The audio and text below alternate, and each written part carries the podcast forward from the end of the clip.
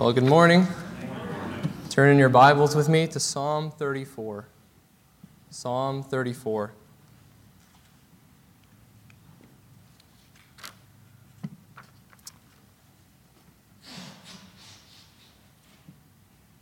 Psalm 34, and we're going to begin in verse 1. It says, I will bless the Lord at all times. His praise shall continually be in my mouth. My soul shall make its boast in the Lord. The humble shall hear of it and be glad. O magnify the Lord with me, and let us exalt his name together. I sought the Lord, and he heard me, and delivered me from all my fears. They looked to him and were radiant, and their faces were not ashamed. This poor man cried out, and the Lord heard him, and saved him out of all his troubles. The angel of the Lord encamps all around those who fear him and delivers them. O taste and see that the Lord is good. Blessed is the man who trusts in him. O fear the Lord, you his saints. There is no want to those who fear him. The young lions lack and suffer hunger, but those who seek the Lord shall not lack any good thing. Come, you children, listen to me. I will teach you to fear the Lord. Who is a man who desires life and loves many days that he may see good? Keep your tongue from evil and your lips from speaking deceit. Depart from evil and do good. Seek peace and pursue it. The eyes of the Lord are on the righteous, and his ears are open to their cry. The face of the Lord is against those who do evil, to cut off the remembrance of them from the earth. The righteous cry out, and the Lord hears and delivers them out of all their troubles. The Lord is near to those who have a broken heart and save such as have a contrite spirit. Many are the afflictions of the righteous, but the Lord delivers him out of them all. He guards all his bones, not one of them is broken. Evil shall slay the wicked, and those who hate the righteous shall be condemned. The Lord redeems the soul of his servants and none of those who trust in him shall be condemned. I want you to think back to a time in your life when you knew for certain that you should have died, a situation where you knew it was absolutely hopeless for you, and yet the Lord delivered you. This could be a car accident. This could be a natural disaster that you were in, such as an earthquake or a tornado. It could be a fire at your house that you were in, or in a building. It could be a near drowning experience that you had. Maybe you're held up at gunpoint. Could be a serious health complications where the doctors told you you have slim to no chance of making it. Or maybe as your mother was giving birth to you, she was told that you would have a short life. Maybe you're told that you have widespread cancer, and yet you didn't die from that cancer. Or if none of these things have happened to you, has He delivered you from a life of sin and an eternity in hell? If you think back to the times when you should have died and how the Lord spared you, and how many of us, and almost all of us, should not be here this morning, it makes us want to praise the Lord with our lips and with our lives. We, should have, we have so much reason to worship the Lord with our lips and with our lives. And this passage that we looked at this morning will do just that. But before we get into the verse by verse, I want to recap on the life of King David. You see, King David had many life threatening experiences. At a young age, he fought a bear and he won. Also, at a young age, he fought a lion and again, he won. And also, when he was quite young as well, he fought Goliath, and with the very first smooth stone that he had, he killed Goliath and won. And as David was playing for Saul the harp, he was very vulnerable at that time, no way to really defend himself. And Saul, a military man, skilled in accuracy, so much experience under his belt, he throws a spear at David, and David escaped not just once, but twice. The Lord delivered him. And all throughout David's life, if you look at the countless battles that he was in against various enemies on all sides, the Lord delivered him out of them all. And now we see David reflecting on a time when he was fleeing from Saul only to end up in the presence of his enemy, Achish, the king of Gath. And the king of Gath had it in his mind to kill David. And all he would have to do is say the words, and David would have been dead. But he doesn't. And David is delivered from death. And now David's years later, reflects on this time, on the Lord's deliverance, and praises him for it. It says in the first 10 verses of the psalm that David is praising the Lord for the deliverance during this fearful time in his life when he knew he should have died, and yet the Lord preserved him. So, in these first 10 verses, he praises the Lord for what he's done. He starts off in verse 1 by saying, I will bless the Lord at all times. His praise shall continually be in my mouth. David starts off this psalm with this thought that I'm going to bless the Lord. It's almost as if David's saying, I don't know about the rest of you, but I should not be here. I should be dead. I thought my life was over, so I resolve to bless the Lord. And how often does David saying he's going to do this? He says at all times. He wants the Lord to be blessed from sunrise to sunset, in every situation, in every circumstance, at all times. There is not a time when the Lord should not be blessed. And in the second half of the first one, he says, His praise shall continually be in my mouth. David was delivered from death and he wants the whole world to hear about it. In light of what God did for him, David's lips will always be filled with praise to God. He isn't just thankful in his heart for what he's done, but he wants everyone around him to know that God is to be praised for this deliverance. Now, think back to your own near death experience. Think back to how you just wanted to tell everyone around you that you should have been dead. You shouldn't have been there. But the Lord saved you. Praise the Lord. And we don't just praise Him once and forget about it. Our lips should overflow with praise. It says, His praise shall continually be in my mouth. And in verse 2, he goes on to say, my, my soul shall make its boast in the Lord. The humble shall hear of it and be glad. And oftentimes, when we hear of boasting, we think of it as a wrong thing.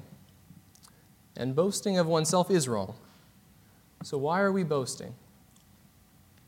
Well, we're not boasting of ourselves or how we've done anything to deliver ourselves from our situations, but our boast is in the Lord and what He's done. So it goes on in the second half of that second verse to say, The humble shall hear of it and be glad. You know, no one wants to hear of us boasting of ourselves. But boasting in the Lord is a completely different thing. The humble will hear of it and be glad. Proud people only want to boast of themselves and their accomplishments and what they've done. But lowly people have nothing to boast in except the Lord. So when the lowly hear others singing their tune, they find encouragement, they find happiness, and they're glad that we're boasting in the Lord and His goodness towards us. Boasting in the Lord shows ultimate humility. It shows that I give no credit to myself for my deliverance, but only to the Lord. In verse 3, David says, Oh, magnify the Lord with me, and let us exalt his name together. David calls us all together and says, Join in the choir with me and magnify the Lord. Let us all collectively worship his name. Let us place his name in the highest place and position because he alone is worthy to be exalted. And when we realize our lowly position and just how great our God is, only then is true worship shown towards our Lord. David says in verse 4 I sought the Lord and he heard me and delivered me from all my fears. My near death experience happened about four years ago. I was in the very back of a parking lot grocery store, and it was around midnight, and there wasn't a single person in sight.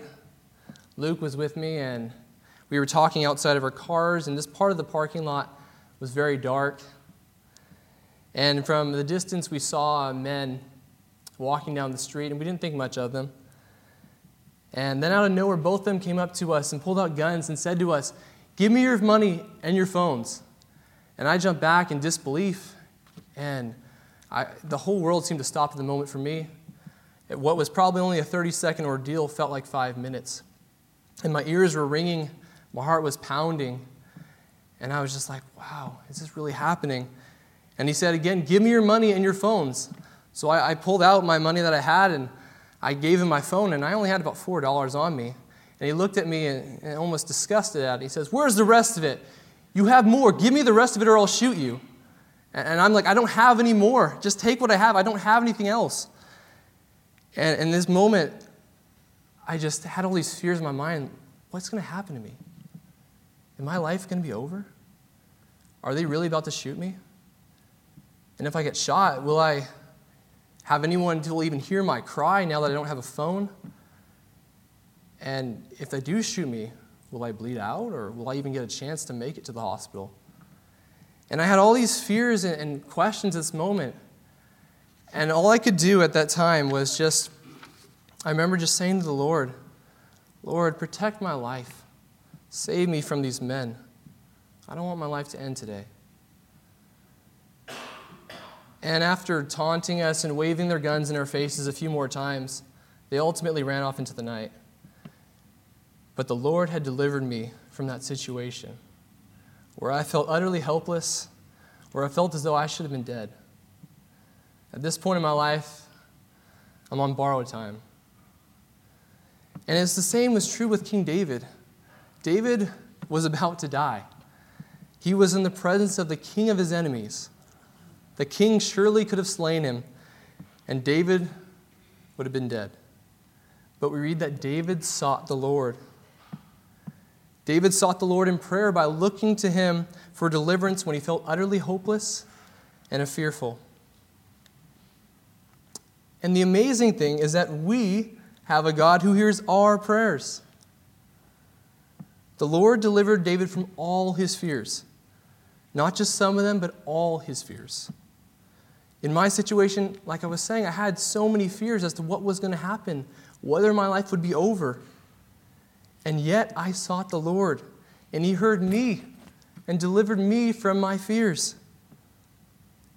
In light of David's deliverance, as well as my own, I joyfully repeat the words of the psalmist as he says, I will bless the Lord at all times. His praise shall continually be in my mouth. And David moves on in verse 5 to say, They looked to him and were radiant, and their faces were not ashamed. Those who turn their faces to the Lord are radiant, their spirits are lifted. Anyone who trusts in God has no need to be ashamed because their confidence is in the Lord. Verse 6 says, this poor man cried out, and the Lord heard him and saved him out of all his troubles. David here is referring to himself as a poor man. He had nobody else to help him, no one to be with him. He felt alone in many ways, and as though all were against him. And yet, David cried out to God in prayer, and God not only heard him, but saved him out of all his troubles. Verse 7 says, The angel of the Lord encamps all around those who fear him and delivers them. This verse borrows an illustration from a military life. In war, the troops would set up tents and huts, uh, temporary accommodations for the night, and they would stay there for the day, and then the next morning they'd move on to the next position. But this verse says that the angel of the Lord, or Jesus Christ himself, encamps all around those who fear him and delivers them. It's like he makes a hedge around all those who fear him. We know that the word fear doesn't mean to be afraid or scared, but it means to have reverence and respect for God.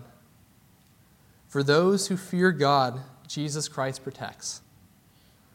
And he encamps all around them and delivers them. In 2 Kings 6, if you remember, there's a story of when the king of Syria was plotting to go to war against the king of Israel. And he was making these plans in the secrecy of his bedroom. And every time he would make plans, it always seemed that the king of Israel would find out and the plans would be thwarted. And he just was baffled by this, and he's scratching his head, saying, How is it possible that every time I make these plans, he always finds out? And, he, and the king of Syria turns to these men and says, Are you guys against me? Are you guys telling the king of Israel about these plans? And they say, No. Elijah the prophet's been given this knowledge by God, and Elijah then is then told the king of Israel about your plans. And he says, Where is Elijah? That I may go capture him and bring him back to me. And they tell him, Well, he's in the nearby city. He says, Well, go get him by night. Go get him right now. So they go and get the chariots and the horses and the fire, and they come together and they surround the area where Elijah is. And in the morning, Elijah's servant is fearful and he says, Master, what shall we do?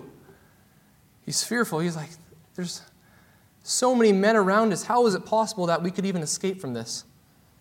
But Elijah says, Do not fear, for those who are with us are more than those who are with them. And Elijah prayed and said, Lord, I pray, open his eyes that he may see. And the Lord opened the eyes of the young man, and he saw. And behold, the mountains were full of horses and chariots of fire all around Elijah. In answer to the prophet's prayer, the servant was given this miraculous ability to see all the protective hosts and angels sent by God to guard his people. And from every side, you are protected by the Lord. He encamps all around those who fear him. The angel of the Lord encamped around Elijah and his servant and delivered them from all their troubles. And in the same manner, to those who fear God, the angel of the Lord also encamps around them and delivers them. Verse 8 says, O taste and see that the Lord is good. Blessed is the man who puts his trust in him. Costco is an amazing place. Uh, if you ever get a chance to go to their bakery or dessert section, they have this all American chocolate cake. And uh, this cake is fantastic. It's, it's moist, it's rich in chocolatey goodness. Uh, the icing on it is the perfect amount. And the cho- it has chocolate shavings on the side that give it its perfect texture. And you know, you may be seeing this and you may envision in your mind a plate right in front of you, and your mouth may water at the sight of it. But you'll never truly know that that cake is good until you've tasted and seen that it is good. And, and the same is true with the Lord. You know, you can have a lot of head knowledge about the Lord. You can read cover to cover about the stories and the wonderful things that He's done. You can read about His goodness. You can read about all the wonderful and miraculous things that He's done. And yet, you'll never truly know that the Lord is good until you've tasted and seen that the Lord is good. And you might be wondering, well, David, I understand how we can taste and see that the chocolate cake is good, but how do we taste and see that the Lord is good? Well, faith is our soul's way of trusting, of tasting. Faith is our soul's way of tasting, which is why David says, Blessed is the man who puts his trust in him. When we place our faith in the Lord, we taste and we see that the Lord is good. And in verse 9, David moves on to say, Oh, fear the Lord, you his saints. There is no want to those who fear him. The young lions lack and suffer hunger, but those who seek the Lord shall not lack any good thing. David calls us again to fear the Lord because the Lord promises that no want comes to those who fear him. Notice he doesn't promise a luxurious life with all the latest gadgets, the biggest home, abundance of money. He doesn't promise anything of that nature. He states that there will be no want. We won't lack any good thing. The Lord will provide the necessities to sustain us. Think of uh, young lions. Young lions are perhaps the most feared animal all around. They're on the top of the food chain, they're skilled in hunting, they're known as the king of the jungle, and yet they go hungry.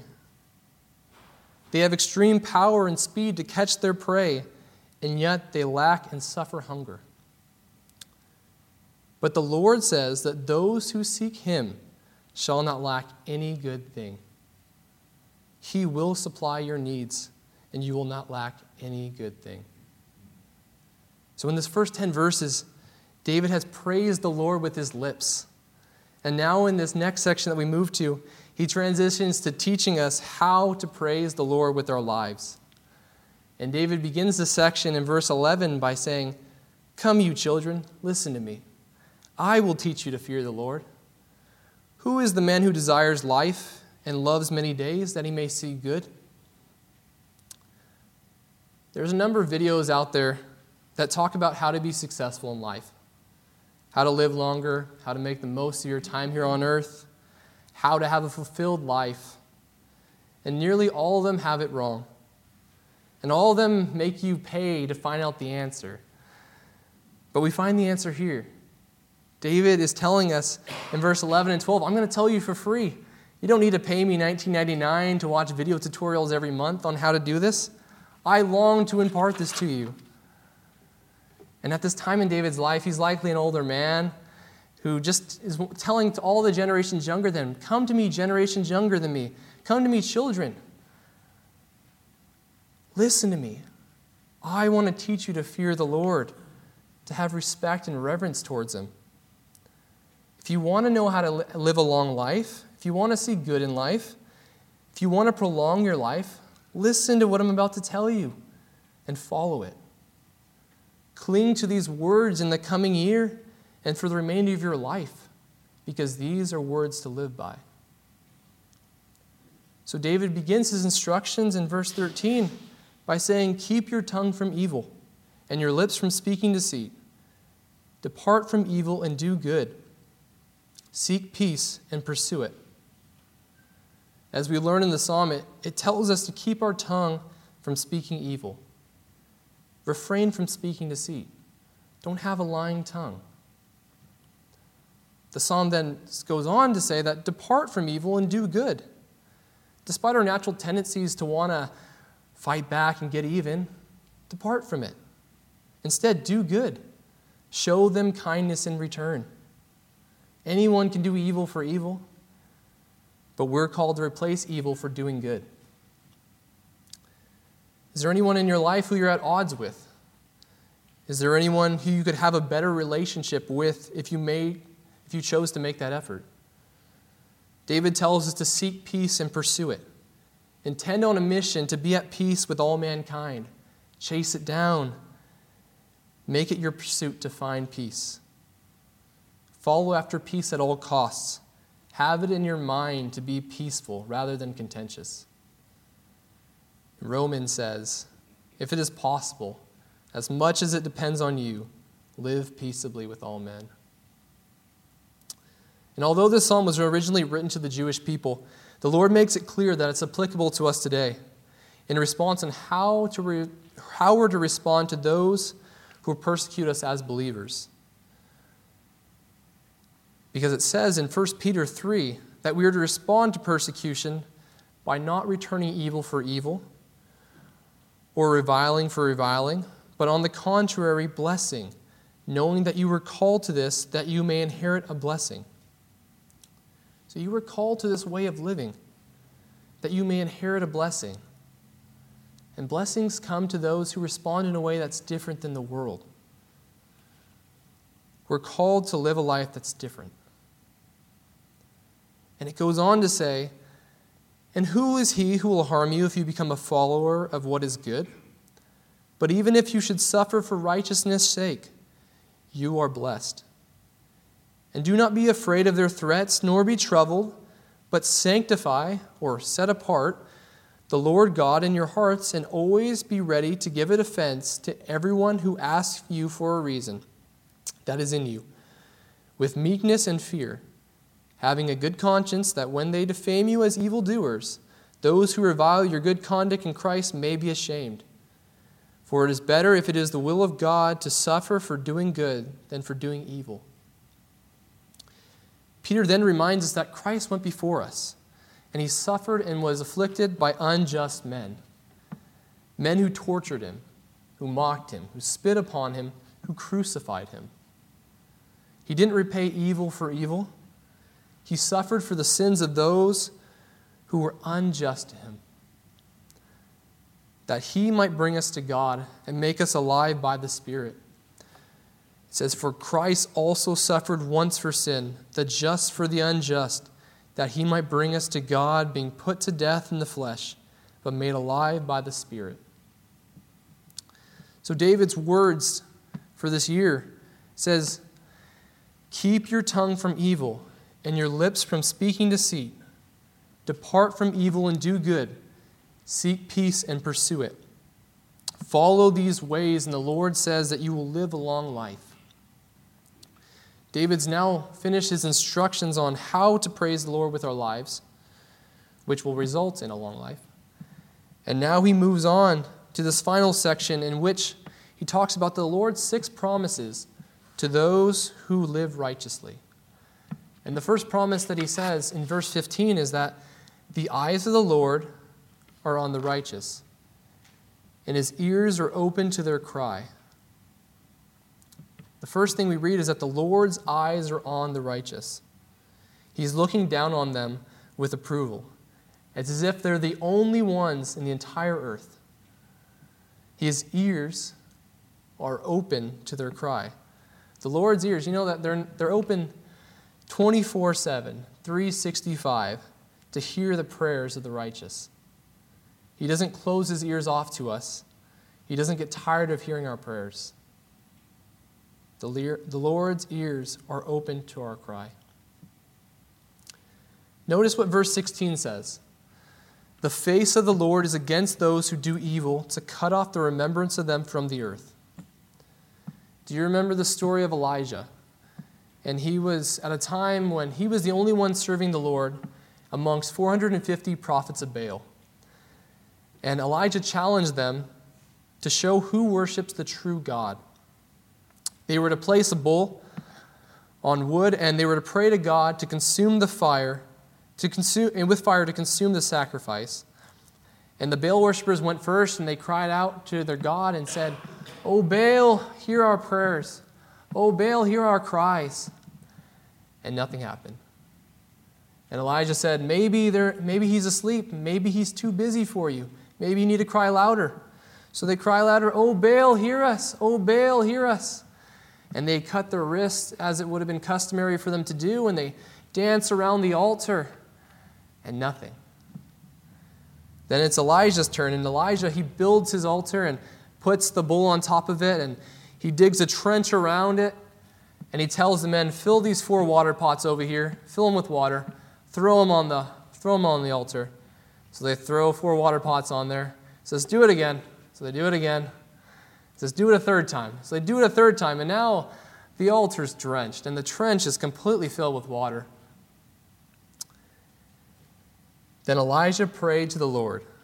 And we read in 1 King that says, Then the fire of the Lord fell and consumed the burnt sacrifice, and the wood and the stones and the dust, and it licked up the water that was in the trench.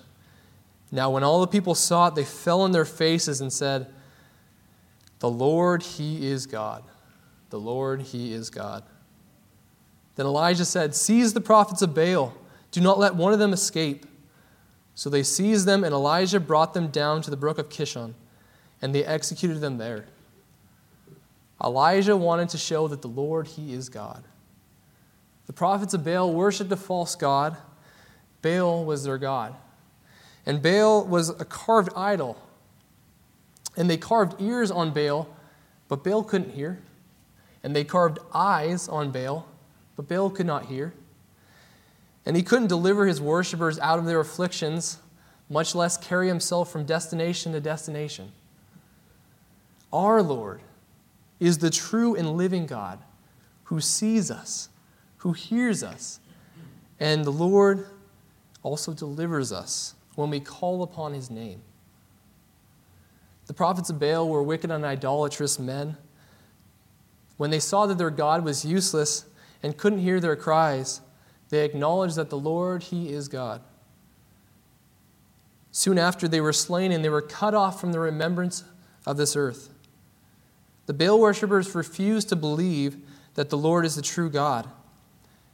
Ultimately, they did come to this realization, but it was too late for them. It says in Philippians 2 Therefore, God also has highly exalted him and given him a name which is above every name, that at the name of Jesus every knee should bow, of those in heaven and of those on earth and of those under the earth, that every tongue should confess that Jesus Christ is Lord to the glory of the Father. For those of you who have not believed on Jesus Christ as your Savior, trust in Him today. He's waiting for you to turn to Him. If you cry out, He will hear you, and He will deliver you from your sin.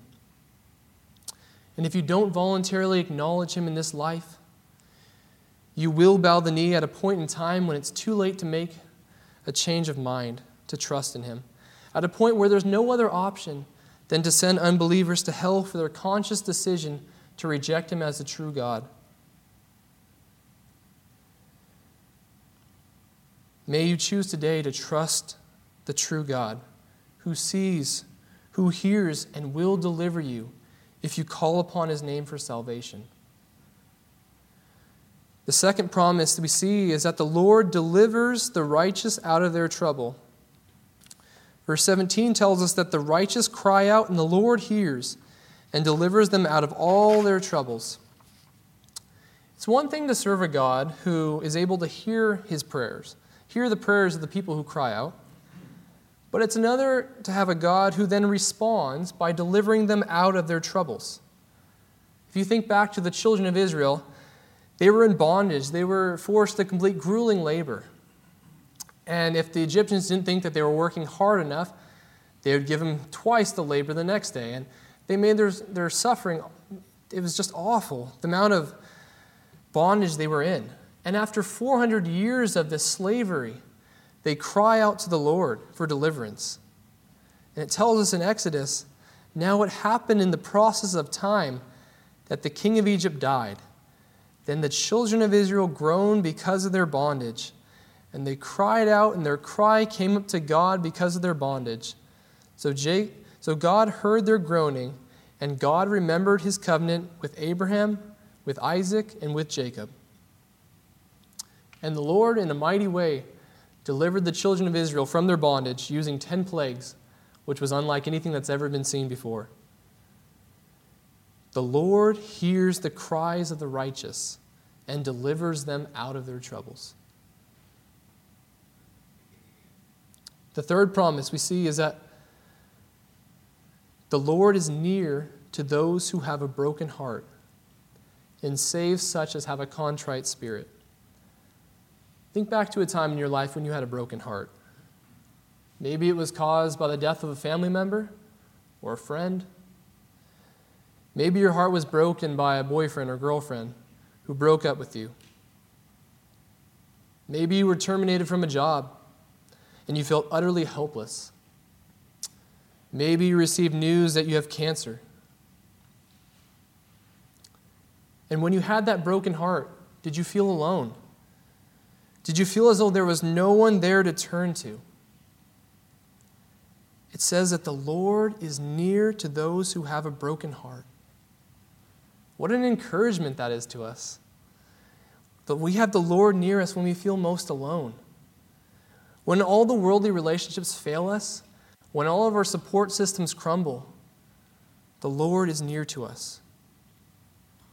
But maybe it's more than that. Have you ever been hurting and are you broken from the overwhelming weight of your sin that burdens you? Have you come to a point in your life where you have a brokenness about your sin and a contrite and repentant spirit? The Lord delivers those who are broken and repentant towards their sin. And the fourth promise we see is a reiteration of the second promise we read that many are the afflictions of the righteous, but the Lord delivers him out of them all. I think many of us have this idea that when we're saved, all will be well. There won't be any troubles, no sorrow, no afflictions for the righteous. But that's simply not what the Bible teaches. David says, Many, many are the afflictions of the righteous. But we take hope in the fact that the Lord delivers us out of them all. Notice it doesn't say the Lord delivers us from them all. The Lord never promised to keep us from trials and afflictions, but He tells us that when you face afflictions and hardships in life, the Lord will deliver you out of them all. James gives us this encouragement when he says, My brethren, count it all joy when you fall into various trials, knowing that the testing of your faith produces patience. These trials in our lives are the testing of our faith, which produces patience. The Lord Himself even said in John, These things I have spoken to you, that in me you may have peace. In this world you will have tribulation, but be of good cheer. I have overcome the world. How wonderful it is for us to know that nothing we face in life, nothing we see in life, the Savior has not already seen and overcome himself. Look to him during your afflictions. He will deliver you out of them all. And this brings us to our fifth promise.